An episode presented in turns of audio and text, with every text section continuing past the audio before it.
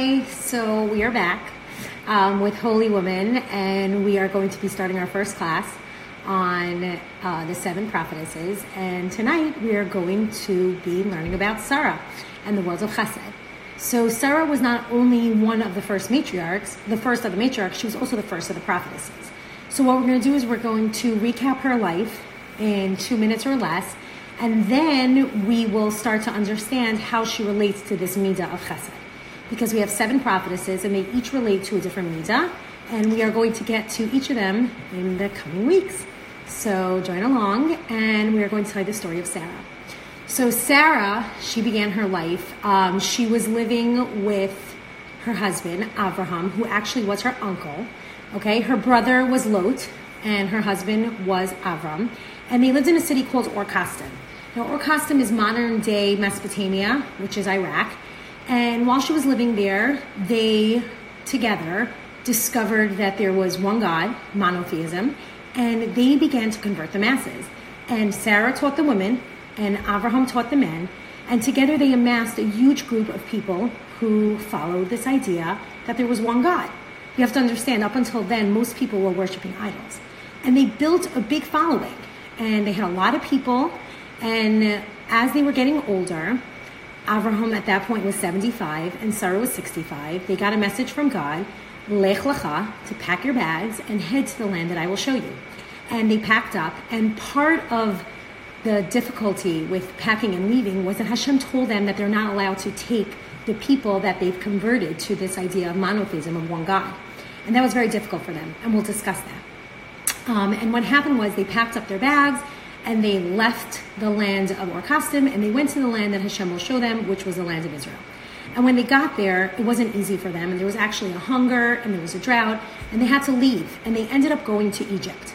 And in Egypt, there's a very famous story where Sarah was taken into the palace of Paro because she was very beautiful, and Abraham lied, and Abraham said, She's my sister, because he was trying to save his own life and Sarah was taken. And that night that she was with Paro, she um, Paro was actually afflicted with leprosy. And Paro's like, one second, who is this? What's going on here? Reaches out to Avram, and Avram's like, actually, that's my wife. Um, and he's like, why did you tell me to begin with? I would have never have taken her. And then Paro realizes that Sarah and Avraham must be very incredible people. And he sends them off with lots of gold and silver. And he also sends along Hagar, who was Paro's daughter, and says, Better that she be a maidservant in your home than a princess in my home, because you must be very special people. So Hagar goes along with them, and they go back to land of Israel. Sarah was actually taken by another king, Abimelech. She has a little history of that, but we're not going to get into that story now. And they are now in the land of Israel. And at this point, Hashem reveals himself, and he says that he is going to make Abraham a great nation, and he will have many children. And he actually also has a bris ben Habsarim, which is a covenant, and he promises him that he will have many children. Meanwhile, Sarah is still barren and she has no children. They're living in the land of Israel, and Sarah realizes that if she's to have a great nation, what is she going to do? So she actually offers Hagar to Abraham to have a child with him, and perhaps that will either in that marriage she will have her own child, or maybe that child she will raise him together little handmaiden's tale story over here, and they will raise that child, and that will be the future of the Jewish people. She does that, it doesn't end up working out. Hagar gets sent out of the home, Hagar comes back, Hagar has a child, Sarah has a child, and then they don't get along, and then Sarah eventually drives Hagar and Yishmael out of the house. Now, if Sarah, who comes from this world of chesed and teaches us so much chesed, how could it be that Sarah sends somebody away with no food, no money, nothing. And Abraham and Sarah, believe me, they were very wealthy and they could have easily sent, but they didn't. So how can it be that Sarah, who comes from this world of chesed, who is chesed, who personifies chesed, do something that's so unchesed like? So in order to understand this, we're going to go way back, way back to the beginning of times, to the creation of Adam and Chava. When Hashem first created the world, he created the world in seven days, six days, and on seventh day he rested. And he told Adam that you can eat from all of the trees. However, there's one tree that you cannot eat from, and that is the tree of good and evil, the tree of knowledge. And therefore, you should tell your wife, Chava, that nobody's allowed to eat from that tree. And he does, and he relays the message, and you know how things go. You tell one person, then you tell another person, and all of a sudden we have Chava eating from the tree with the help of the Nachash, the snake, and then telling Adam that he should also eat from the tree. And now we are in big trouble. So what happens here now? There are several things that consequences that happened after eating from the tree. But one of the big consequences that we're going to discuss now is that since the sin, good and evil have become intertwined. There's no such thing as just good, and there's no such thing as just evil. Evil and good are meshed together. And our role here, what we're supposed to be doing, is we're supposed to be pulling out the good from the evil and sifting through the good and pulling out the evil. We need to do this avoda. This is our job to find the good within the bad and to find the bad within the good and ultimately lead to perfect perfection. So, I'll give you an example. In the Torah it says that you're not allowed to marry anybody from the from the from the family of Moab, right? We're not allowed to marry anybody Moab. However, we know very famously that Ruth, Ruth, the mother and the great grandmother of David HaMelech, who will eventually bring Mashiach, comes from Moab. So our job is to sift through the evil and find the good and pull out the good. And that's what we do eventually within the country and the nation of Moab. So too, we, me and you, are going to spend our lives doing that, finding the good within the evil and perfecting it. So what we are going to do is try to understand the world after Adam and Chava and how we continue to do it. Now, there are many people who try to do it. The world stands on three things Torah, Avoda, and Gemilas Chasadim. And there were people who tr- tried to hold the world up.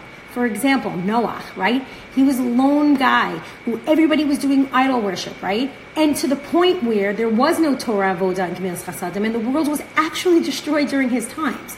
So Noah, he himself, he tried to build a world of chesed. He built an ark, and he had all the animals in there, and 24-7 he was doing chesed. Then we have Shem, who was Noah's son, Shem the Aver. And he actually had a yeshiva where he had learning and he had Torah.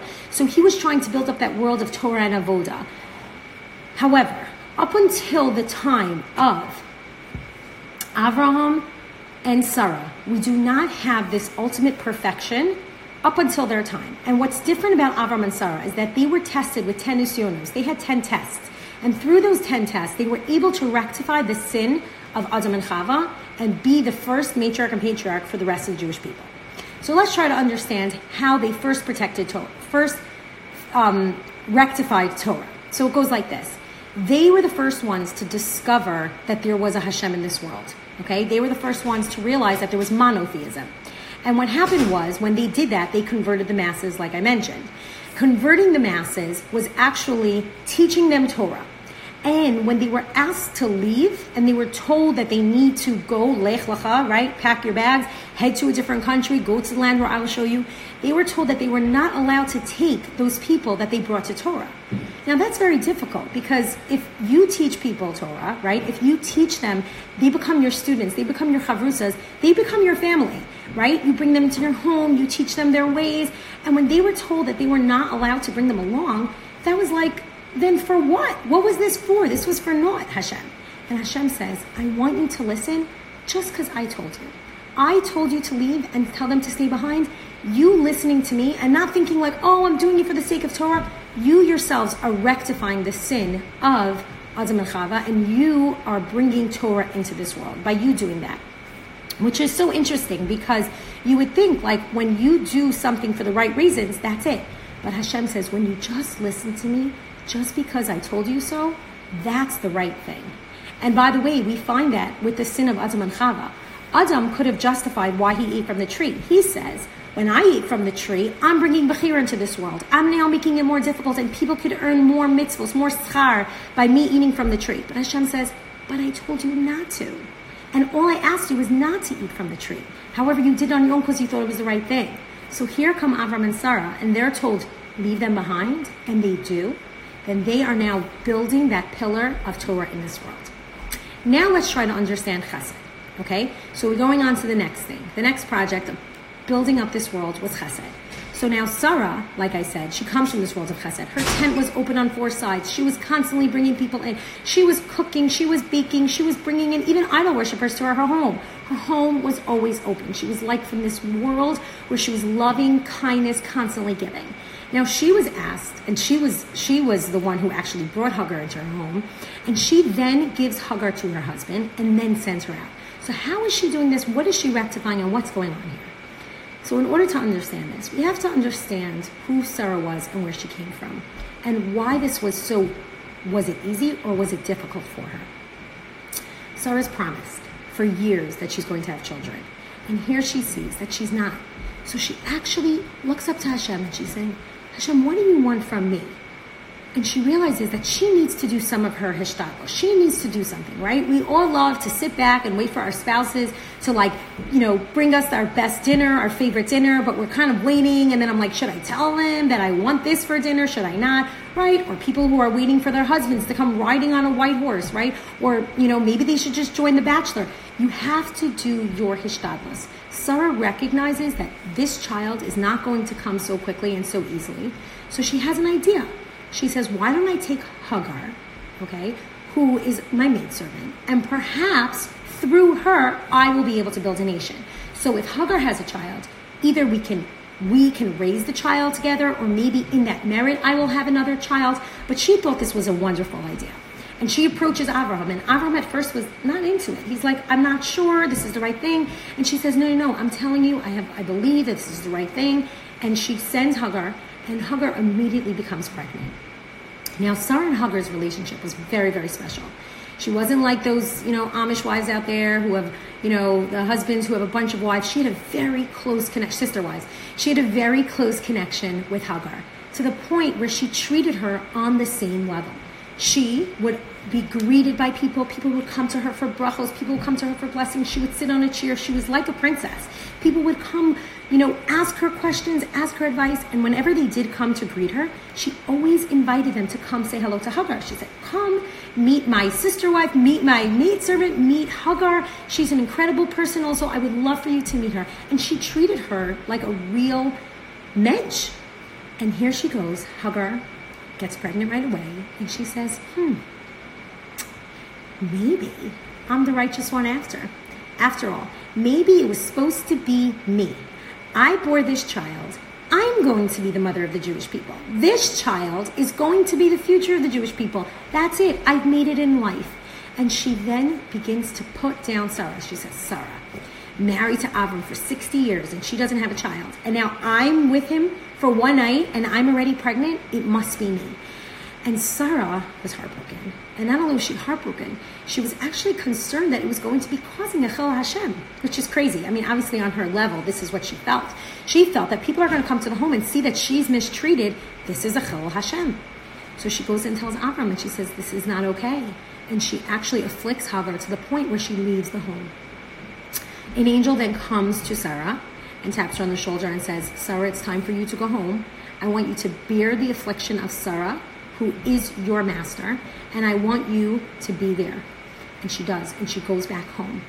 And she then has this child, and it's very, very frightening for Sarah because she sees her world unfolding. She was supposed to be the mother of the Jewish people. She was kind of promised from Hashem. She heard it herself from the from the angels that came to visit and promised her that she's going to have a child. And here she is, and Hagar's having a child. And you know, Shlomo HaMelech brings down that there are a few things that make the earth tremble that are so, so difficult for the world to bear. And one of them is when a maidservant actually becomes the maidservant, or let's say the mistress, becomes the main wife in the home because it's something so, so terrible. So you can imagine how terrible Sarah was feeling. But time goes on, and Sarah actually has her own child, and his name is Yitzchak. And she laughed at it, and therefore his name is Yitzchak, but that's for another story.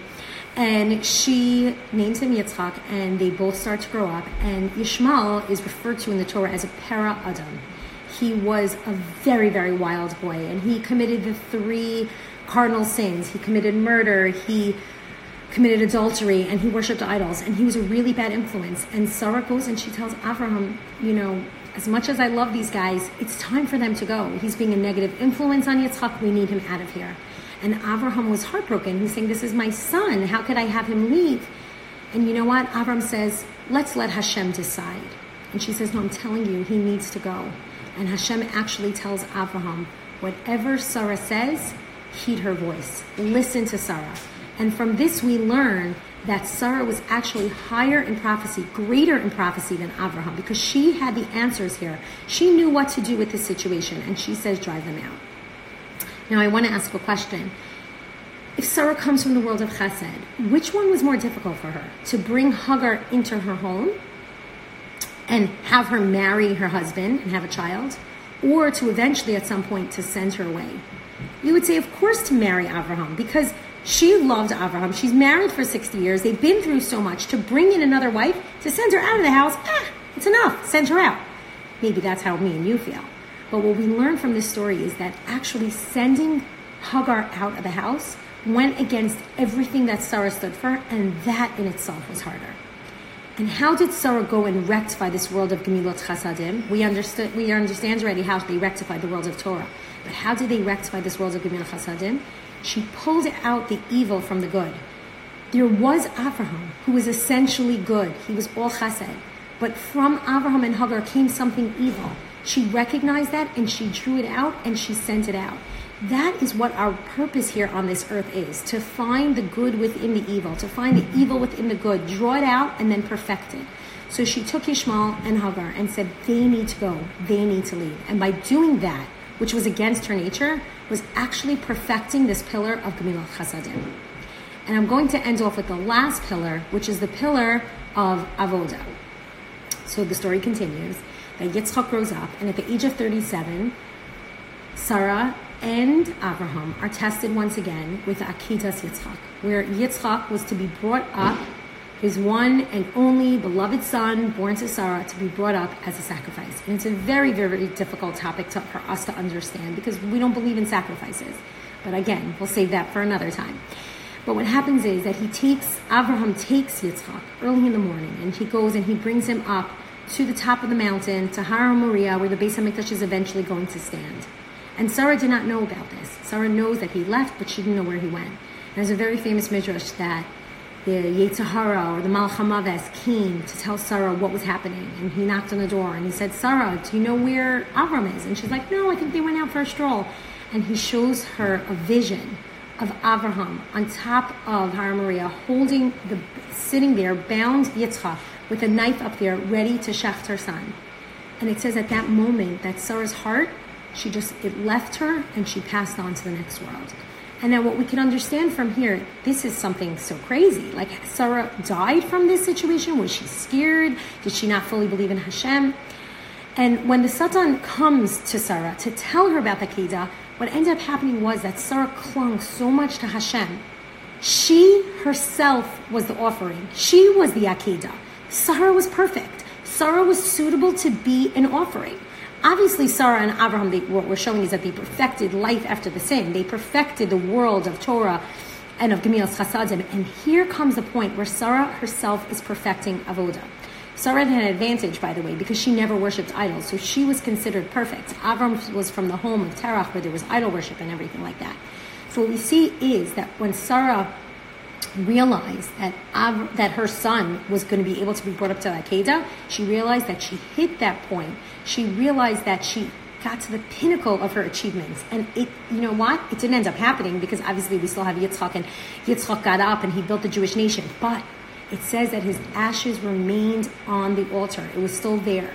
So what we see is that Sarah herself was the epitome of avodah, and she perfected it.